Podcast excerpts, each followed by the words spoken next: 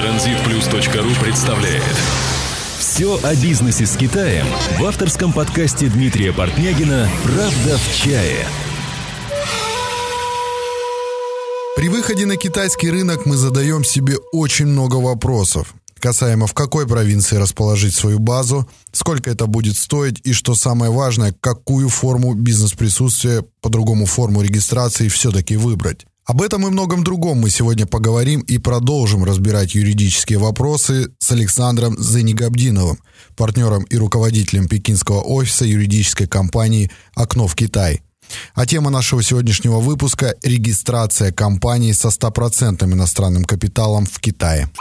Александр Занегабдинов начал профессионально заниматься Китаем в 93 году на факультете китаеведения ДВГУ во Владивостоке. В 95-м уехал на длительную стажировку в Китай. Имеет высшее юридическое образование, окончил юридический факультет в Шаньдуньском университете, а также получил диплом регионоведа-экономиста ДВГУ. Работал в сфере российско-китайской торговли, преподавал в ДВГУ китайский язык. В юриспруденции с 2003 года, с 2005 года партнер, руководитель пекинского офиса компании China Window. Осуществлял помощь выхода на китайский рынок таких компаний, как банковская группа «Мой банк», Транстелеком, Riki Group China, проект мультисериала «Смешарики». Правда в чае. В чае. Александр, привет. Привет, Дмитрий.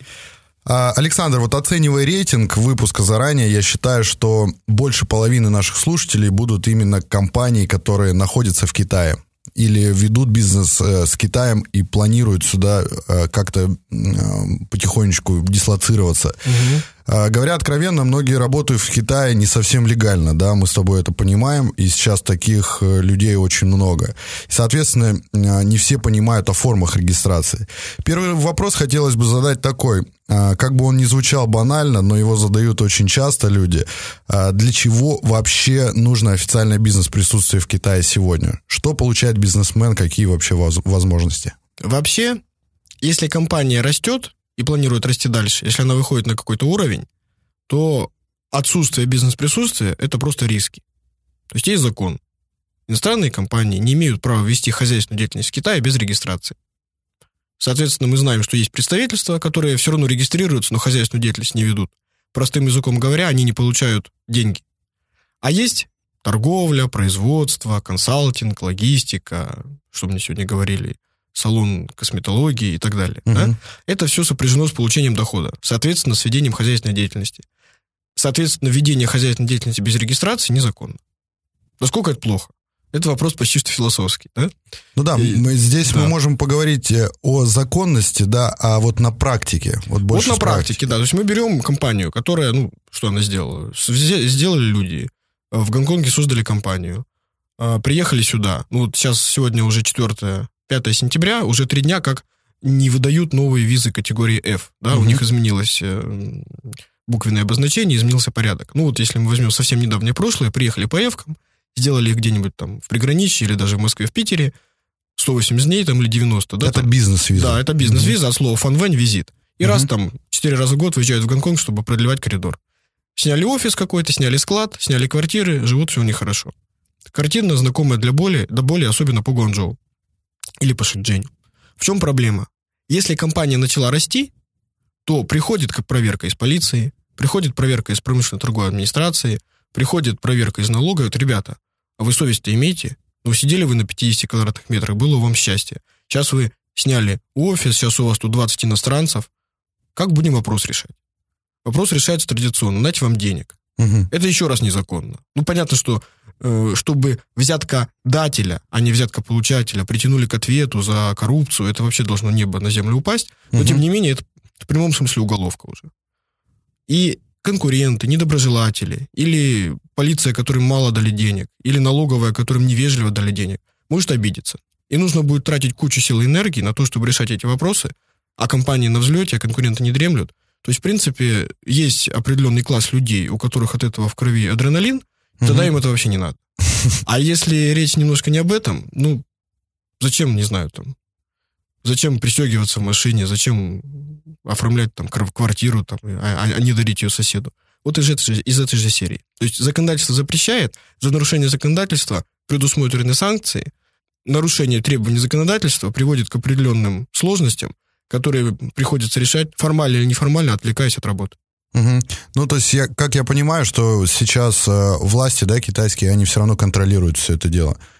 Многие могут, наверное, не понимать и говорить, что да ну никто никуда и не смотрит и ни за кем контроль не ведет. Все равно же скрытый контроль идет. Ну, я бы не сказал, что он сильно скрытый. До кого доходят руки? Угу. Ну, во-первых, бывают олимпиады, универсиады и другие мероприятия, под которые поступает команда зачистить. Угу. Зачистить жителей Африки или кого другого, да? Во-вторых, бывают китайские праздники, когда людям нужны деньги, в том числе и сотрудникам госорганов. В-третьих, вот что я чаще всего привожу в пример, бывают конкуренты.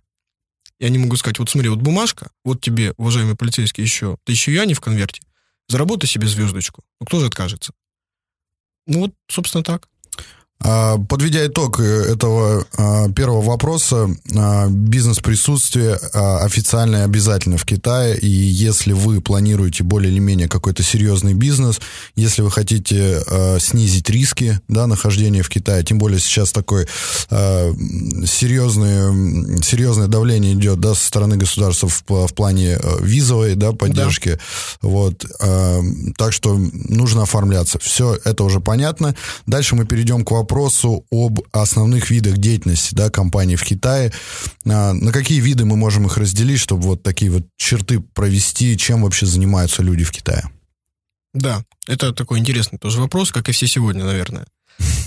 Эм, В России и в Китае, мы будем время от времени обращаться к России, чтобы было, было от чего толкнуться, Мгм. разный подход у законодателя и у государственных органов в отношении сферы деятельности компаний. В России, грубо говоря, все, что не запрещено, разрешено автоматически. Поэтому, если мы возьмем российской компании устав, мы можем увидеть там две или три страницы, заполненные видами деятельности. Есть определенные вещи строго контролируемые, есть определенные вещи лицензионные, а остальное, пожалуйста. Но это мы сейчас говорим про компании внутренние, без иностранного капитала. Мгм. В Китае даже компании с внутренним капиталом э, занимаются только теми видами деятельности, которые у них обозначены в регистрационных документах. Если они там не обозначены, они не могут этим заниматься автоматически.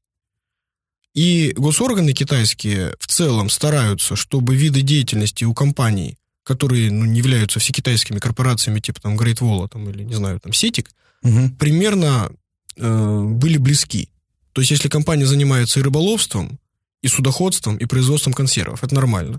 Если она занимается рыболовством, бальными танцами, э, недвижимостью и чем-нибудь еще, скорее всего, это будет несколько компаний, может быть, объединенных в холдинг. Мгм. Если мы говорим про компании с иностранным капиталом, то там по регистрации добавляется еще одна стадия. То есть китайцы сразу регистрируются, иностранцы сначала утверждаются, потом регистрируются. И органы, которые их утверждают, еще сужают эту сферу.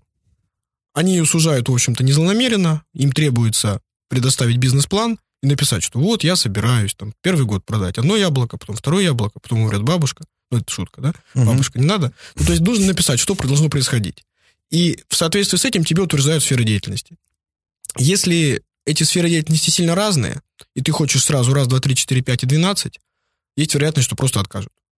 Ну и из нашего опыта есть люди, которые торгуют, иностранцы, есть люди, которые покупают в Китае, продают за рубеж и наоборот, то есть импорт-экспорт, внутренняя торговля. Мгм. Есть люди, кто занимается производством, есть люди, кто занимается консалтингом, есть люди, кто занимается логистикой, есть люди, кто занимается разработкой IT, есть люди, кто занимается рекламой. Ну, вот такие большие, наверное, сферы, Ну да, основные. что можно вот так вот представить. Наверное, так. Хорошо, э, мы сейчас тогда понимаем, что для э, официального бизнес-присутствия в Китае первый шаг – это выбрать направление. То есть выбрать непосредственно вид деятельности, да, то есть правильно его отделить. Ну, наверное, я бы еще менее понятно и более обтекаемо сказал. Э, Создание компании – это вот какую мне выбрать дрель. Мгм. перфоратор, там, победитовое сверло или маленькую, без батареи, без провод на батарейках. А вообще цель повесить картину. Соответственно, я знаю, какая стена, знаю, какая, какой туда чопик, какой шуруп, я выбираю дрель, вешаю картину. Вот такая нужна дрель. Вот поэтому выбрать э, форму бизнес-присутствия нужно исходя из того, чего ты хочешь, какие риски, какие плюсы, какие минусы. Вот, наверное, так. Хорошо, а мы приступим тогда к обсуждению форм да, регистрации. Да. А, Какие существуют основные формы регистрации в Китае, в, как, в, в рамках какого закона этот порядок регулируется? Да. Соответственно, иностранный капитал бывает в форме совместных предприятий, которых есть два вида. Паевые и контрактные. Бывает в форме предприятий со стопроцентным иностранным капиталом.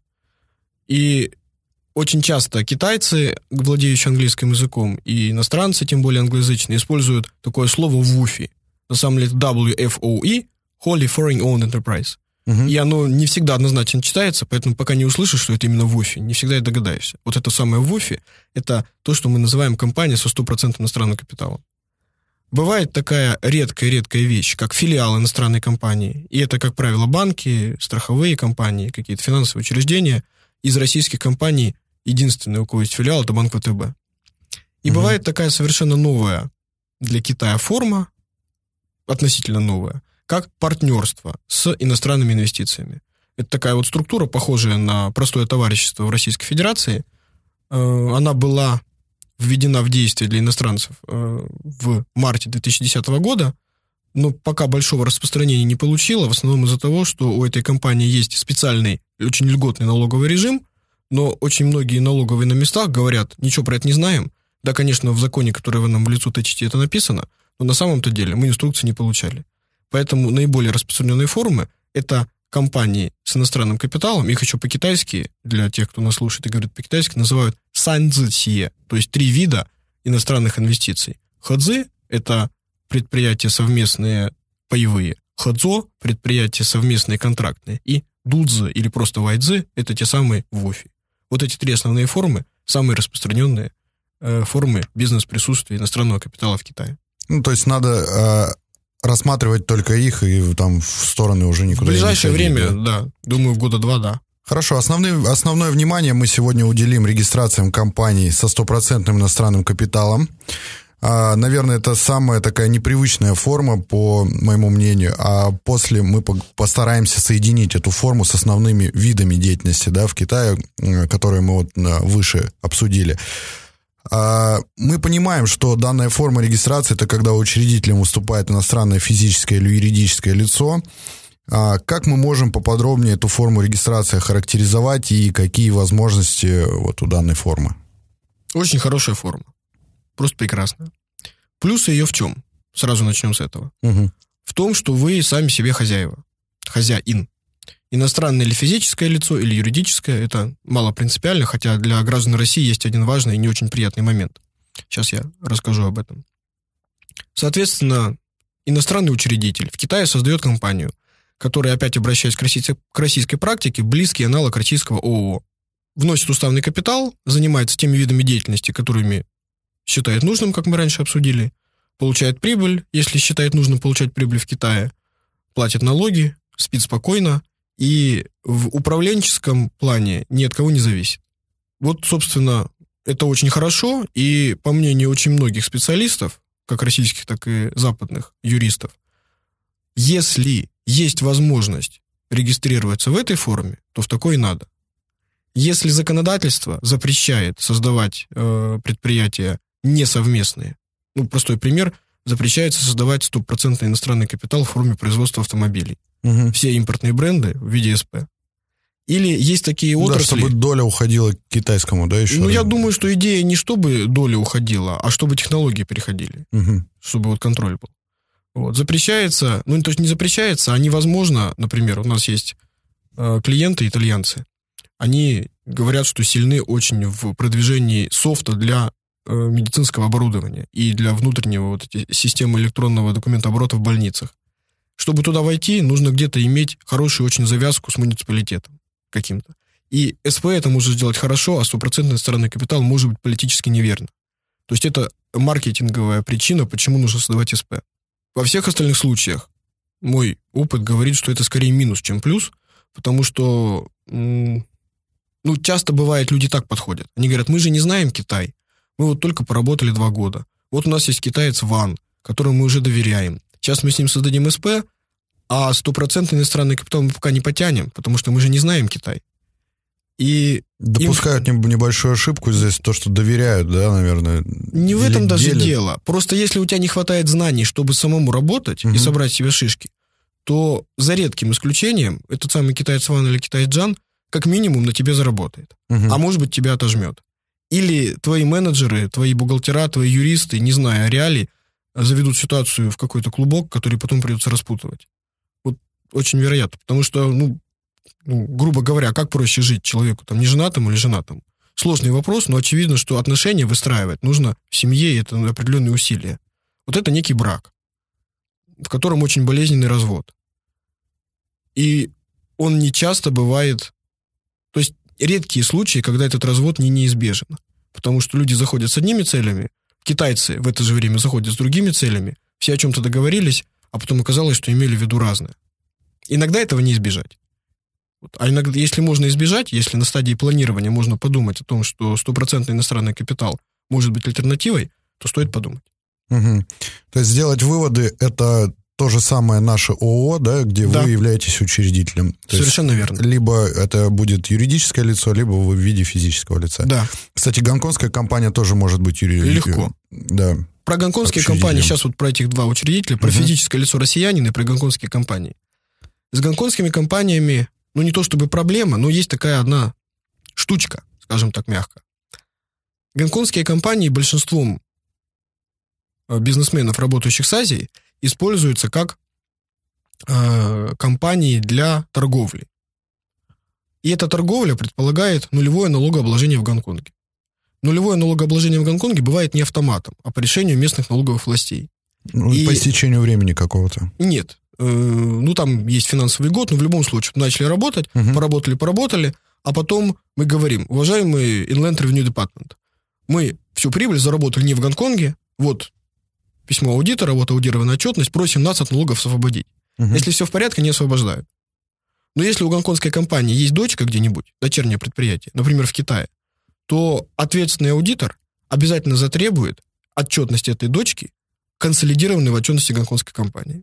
И, соответственно, во-первых, это будет дороже, потому что больше объем первичных документов. Двойная отчетность получается да. в Китае и в Гонконге. И еще, это да? тоже. А кроме угу. того, отчетность в Гонконге, план счетов, порядок, и в Китае разный. И нужно будет это конвертировать. И либо аудитор э, это дело на это закроет глаза и как-то это спишет, и тогда есть риск, насколько у него хорошая репутация в Land Департамент, насколько его заявления будут слушать. Либо аудитор скажет, ну, вы знаете, вот у вас компания в Китае проработала год, мне, пожалуйста, все первичку, я вот этого не понимаю, и за ваши деньги будет изучать ваш же вопрос. Угу. Это минус.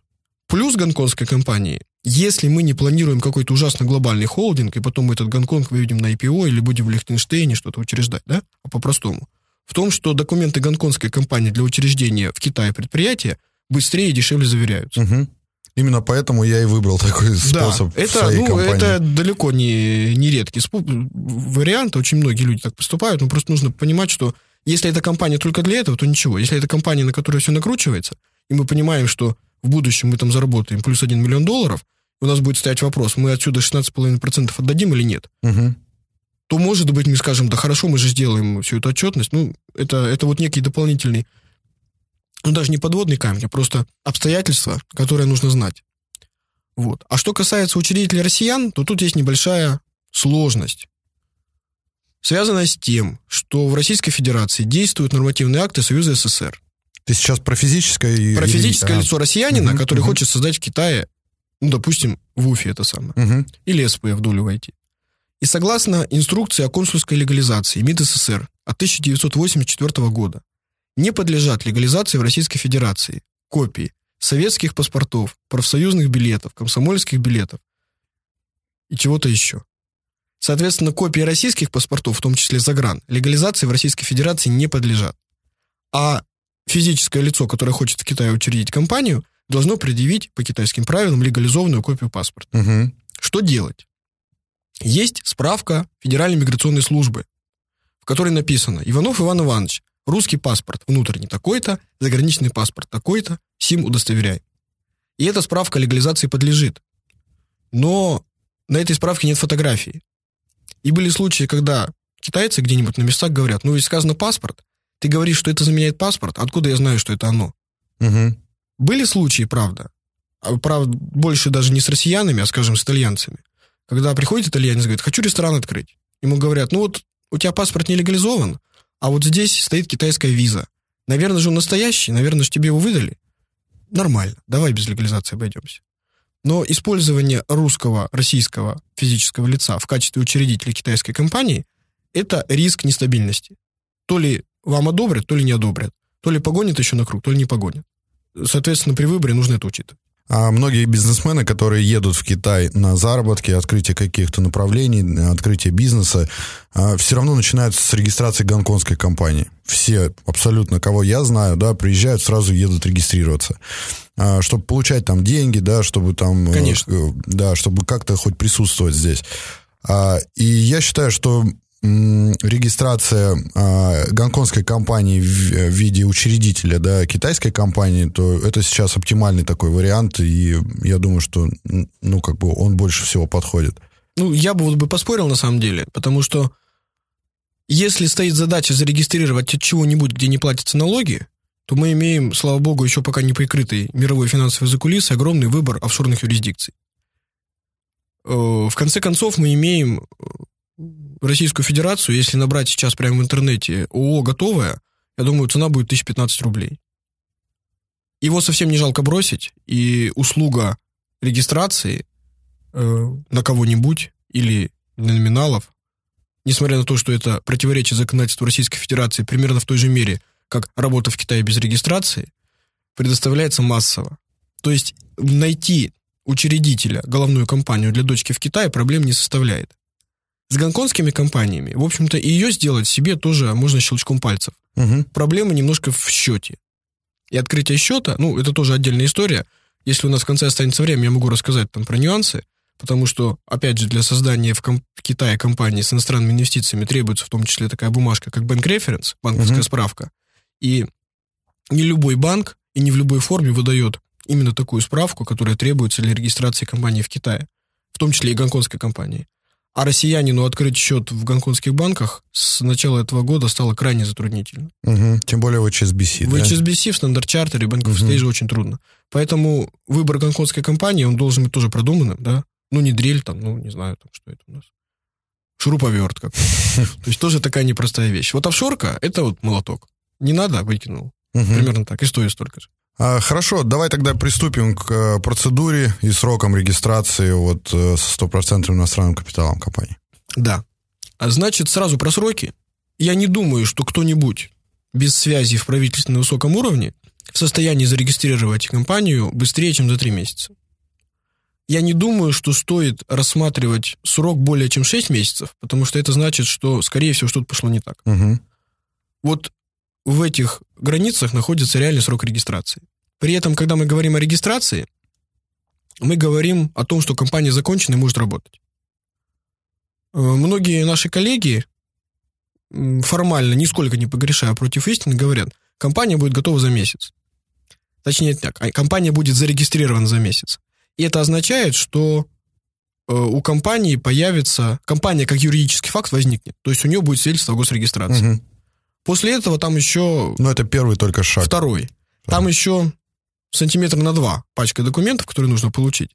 Но, в общем, люди же, это такой маркетинговый ход. И я просто, почему я на этом останавливаюсь, потому что часто нас спрашивают, за сколько вы сделаете компанию. Мы говорим, за три месяца, а, а реально за пять. Они говорят, а нам пообещали за три, полностью под ключ. И, ну, ничего не можем сказать, но здесь вот есть какая-то игра слов. Мгм. Это сроки, да? Соответственно, процедура. Как я говорил, китайские компании сразу регистрируются. В Российской Федерации, если российские компании регистрируются, это соответствующие подразделения налоговых органов, у них это называется администрация, э, промышленно-торговая администрация. Administration of Industry and Commerce. И тоже нужно про нее сказать, ее часто путают с ТПП. Говорят, это торгово-промышленная палата, она совсем не палата, и функции у нее другие. Это китайские компании. Если компания с иностранным капиталом, перед этим еще есть стадия утверждения в органах Министерства коммерции. Они иногда называются, ну, опять же, для нашей китайской аудитории Шамуджи, иногда называются Шамува Юанхуй, иногда называются еще по-старому, до переименования Вайдин Мао Вэй, Комитет по внешнеэкономическому сотрудничеству, внешней торговле и экономическому сотрудничеству. Всякие разные такие есть слова. Вот. Ну, те, кто знает китайский, узнает. Те, кто не знает китайский, можно пропустить эти странные слова. Мгм. Вот. Соответственно, есть первая стадия утверждения, вторая стадия регистрации и третья большая стадия пострегистрационных И мы процедур. рассчитываем на 3-6 месяцев. Если нам повезло. Ну, Мгм. на 6, да, на 3 это очень повезло. То есть через 1-2 месяца я уже могу получить э, свидетельство о регистрации, а дальше уже еще так, какой, какие-то да, еще... то есть уже можно гордиться, но еще нельзя работать. Мгм. Я могу тут про это еще сказать подробнее, а можем перейти к следующему вопросу, как, как, как готовы наши слушатели воспринимать. Я думаю, что у нас времени не так много. Да. Мы потихонечку будем переходить дальше. Хорошо. А, Вот интересный вопрос у меня возник, а, когда мы регистрировали такого рода компанию в Гуанчжоу, да, а, у нас много вопросов возникало с именем, с именем компании. А, Какие имена не проходят, ты бы мог вообще что-то А порекомендовать? что за вопросы возникали? А, Ты знаешь, мы долго думали и хотели имя сделать, э, чтобы оно было похоже на какое-то мифическое животное в Китае, чтобы Мгм, как-то здесь себя позиционировать. Вот. Дракон И- там какой-нибудь, единорог, да, да? только мы выбрали Феникса. Ну, Феникса, хорошо, и нам да. сказали, ребят, ну, как бы, это несерьезно. Ну, Вот, понятно, э, да. Несерьезно в том плане, потому что это, эти уже все имена заняты. Вот, и мы там еще, еще очень много всяких животных перечислили, которые тоже были заняты в провинции Гуандун. Мгм. То есть, как бы вот такая вот ситуация. У вас были какие-то такие случаи? Да, конечно. Тут э, совершенно верно сказано про провинцию. Есть по э, провинциям э, базы данных, опять же, в этом самом управлении промышленной торговой администрации. И когда имена совпадают, естественно, тем, кто пришел позже, им отказывают, потому что кто-то ранее зарегистрировал. В Китае народу как раз на порядок больше, целом предпринимательская активность выше, чем в России. Поэтому, если мы берем китайских мифических животных, тем более не каких-нибудь совсем ужасных, таких плохих, а таких прекрасных, как дракон, феникс и там единорог, Мгм. то шансов у нас мало, потому что наших дорогих хозяев в этой стране значительно больше. Если бра- брали бы там, не знаю, там, Бабу-Ягу или там Змея Горыныча, наверное, бы подошло. Но в целом очень простой подход. Можно в Гондуне зарегистрировать компанию «Феникс» и в Урумчи зарегистрировать компанию «Феникс» в одной провинции, и в- бывает иногда в одном крупном городе нельзя. Ну и, наверное, вот можно привести пример. Я видел людей, которые специально обращались к специально обученному человеку.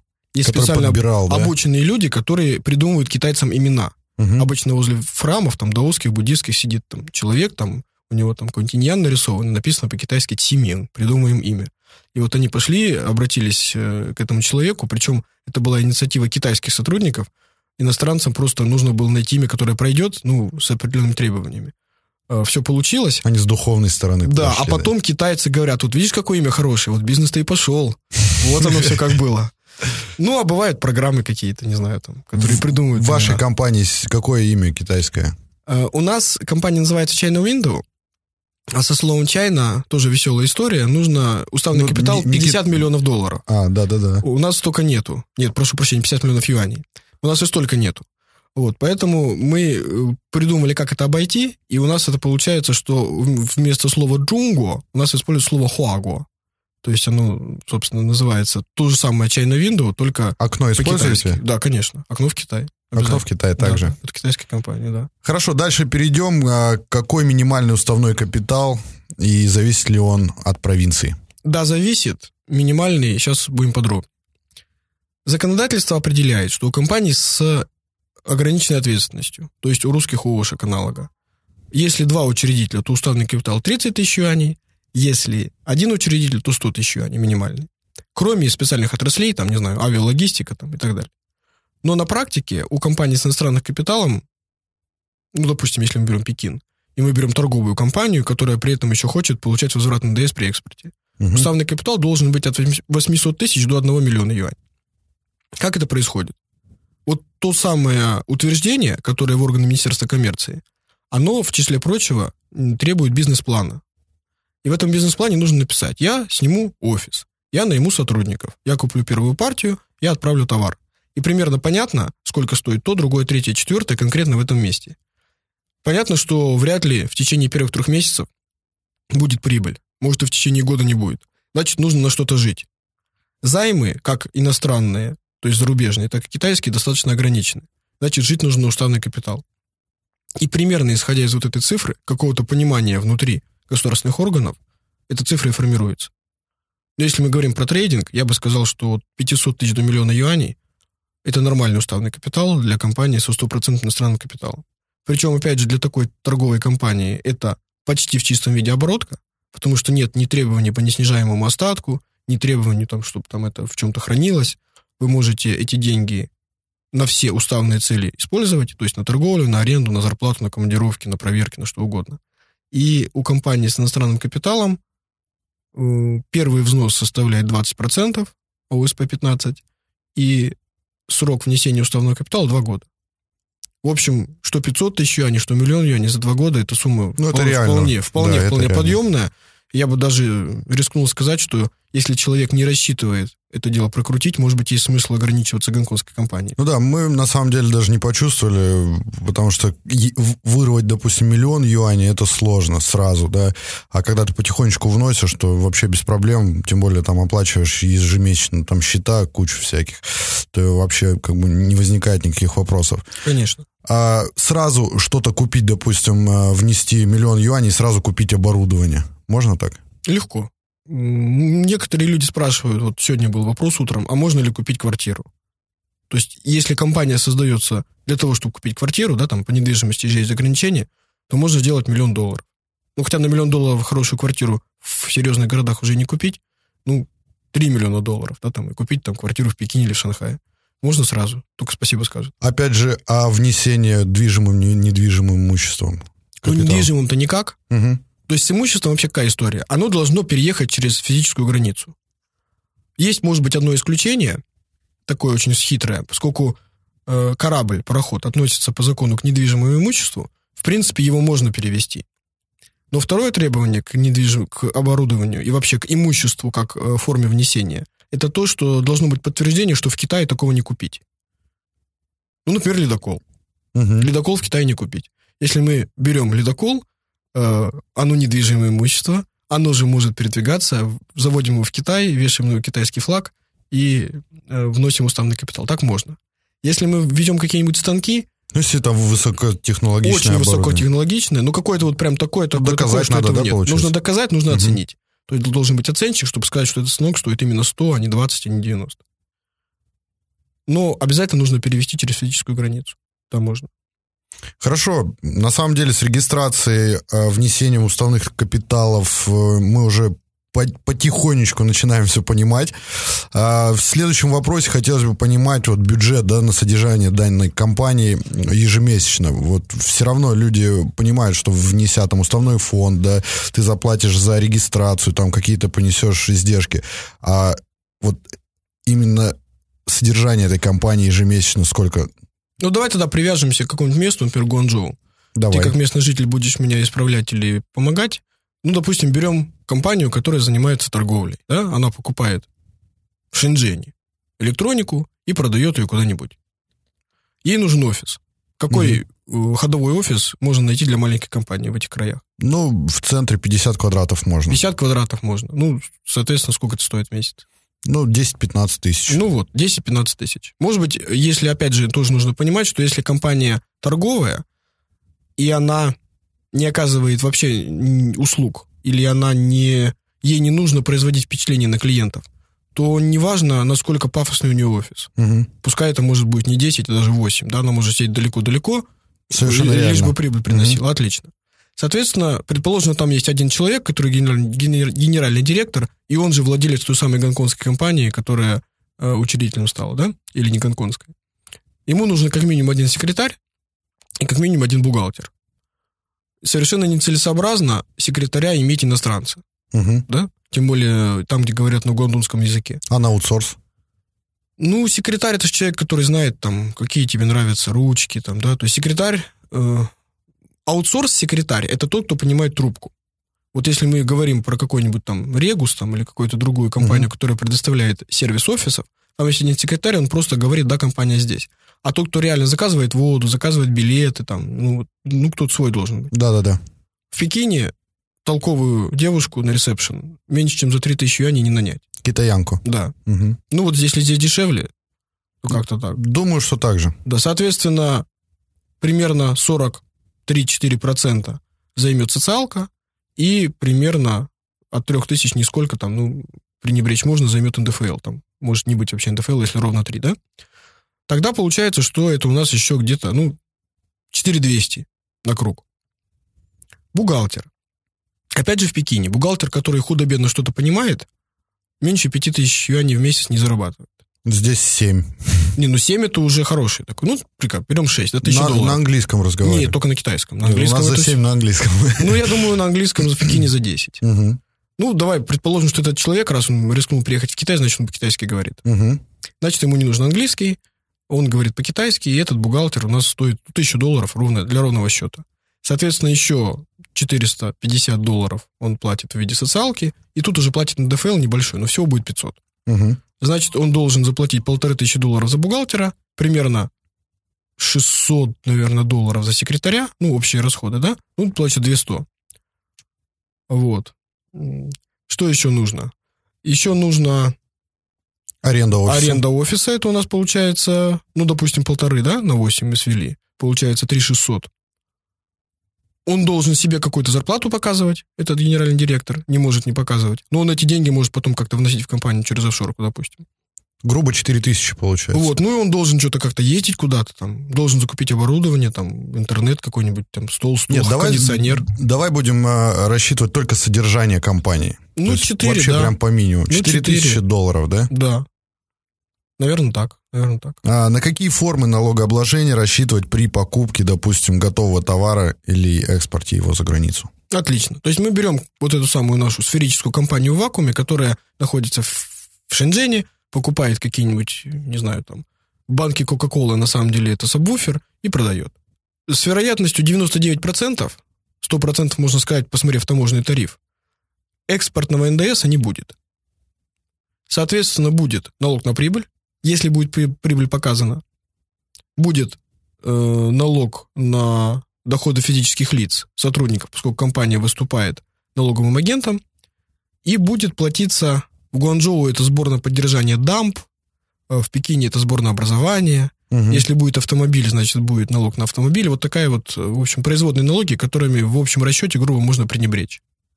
Если эта компания получит статус так называемого обычного налогоплательщика НДС, она сможет еще возвращать НДС при экспорте. И это вообще замечательно. Это на самом деле очень важный момент, потому что редко кто, особенно если мы берем типичного человека, и у него еще есть компания в Гонконге, редко кто делает центр прибыли в Китае, потому что налог на прибыль у такой компании будет э, сначала 20%, пока она не перешла из категории маленьких компаний в категорию обычных. Это не по налогообложению НДС, а по налогу на прибыль. А потом 25%. И то, и другое жалко. Поэтому люди, грубо говоря, покупают по 5, продают по 5,5, а центр прибыли делают где-то еще. Мгм. Если мы имеем возврат НДС, а, допустим, на ту же электронику возврат НДС может быть, я думаю, от 10 до аж 17%, а чтобы не думать, можно посмотреть тот же самый таможенный тариф по таможенным кодам, то он может вообще продавать по 5, купив по 5, а на вопрос налогового, на что же ты живешь, говорить, вот на возврат НДС и живу. Ну да, многие экспортные компании на этом живут. Конечно.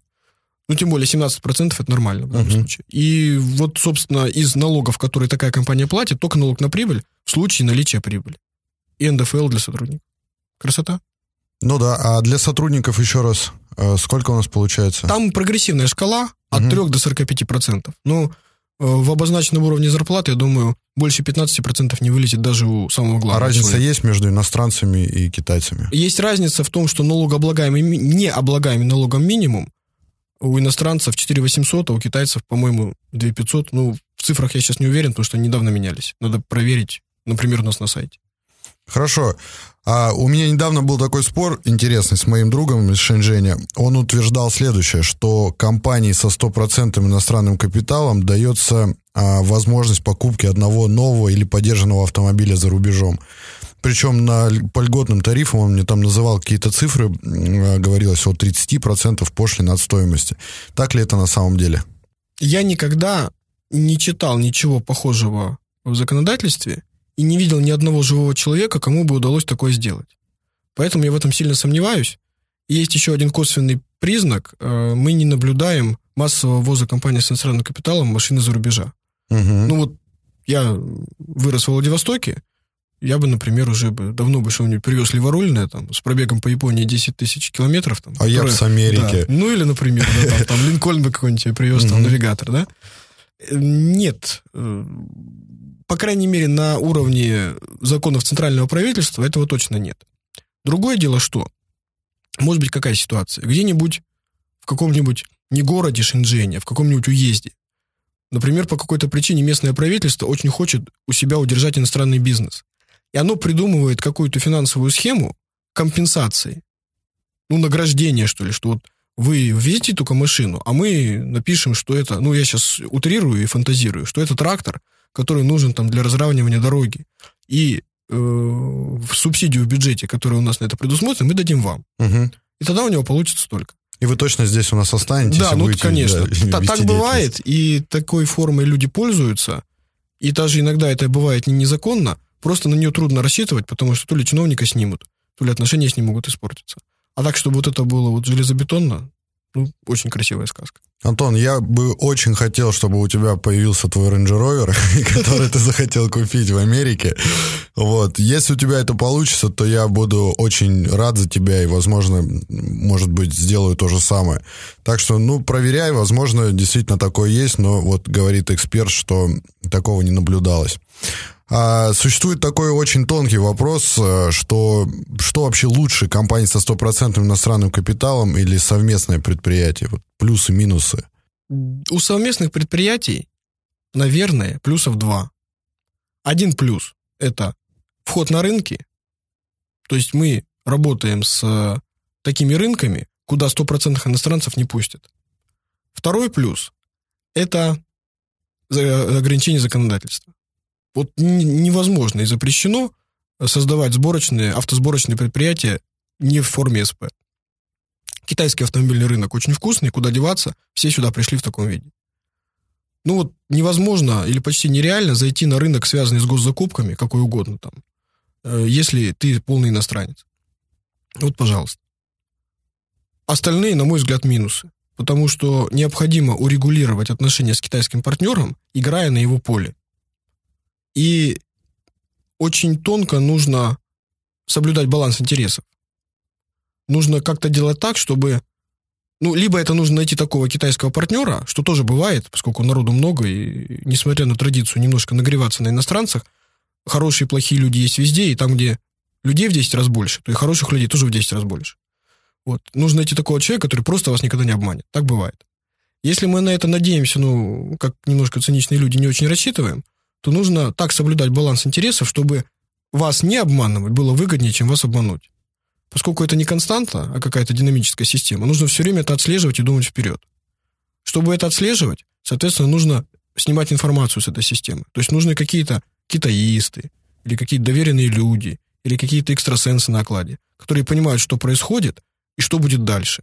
Ну, тем более вообще инициатором в основном выходит э, иностранная сторона в открытии такого совместного предприятия. Да не всегда. Бывают китайцы говорят, ну давайте СП создадим.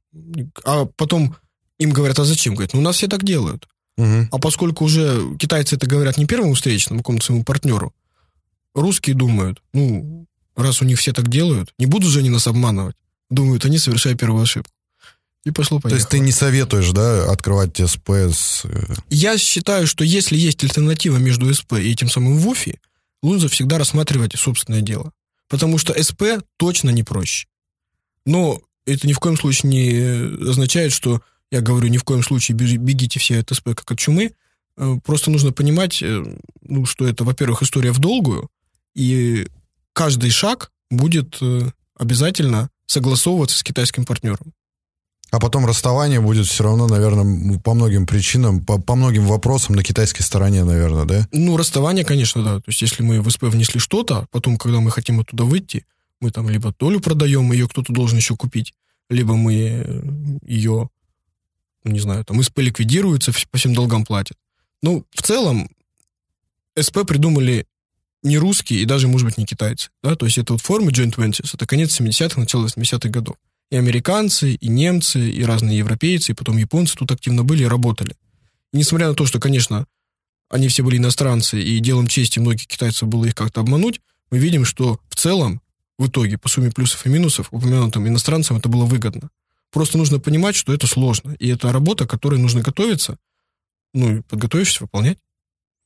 А, Скажу здесь свое мнение, да, у меня тоже есть китайские партнеры, которые находятся на севере, с которыми я работаю уже очень-очень давно, и эти люди действительно для меня, ну, я им доверяю, но я бы все равно никогда бы с ними не сделал СП, и хотя они предлагали одно время, да, давай вместе зарегистрируем компанию, вместе это все будем делать, я сказал, нет, спасибо, я вот зарегистрирую сам, а мы с вами уже свяжемся контрактами. Там, Совершенно и, верно. Да, Совершенно распишем, верно. кто, что, кому должен.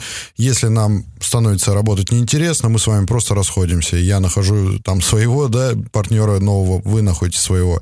Соответственно, друзья, смотрите, уделяйте на это внимание, а, потому что это действительно очень сложный процесс.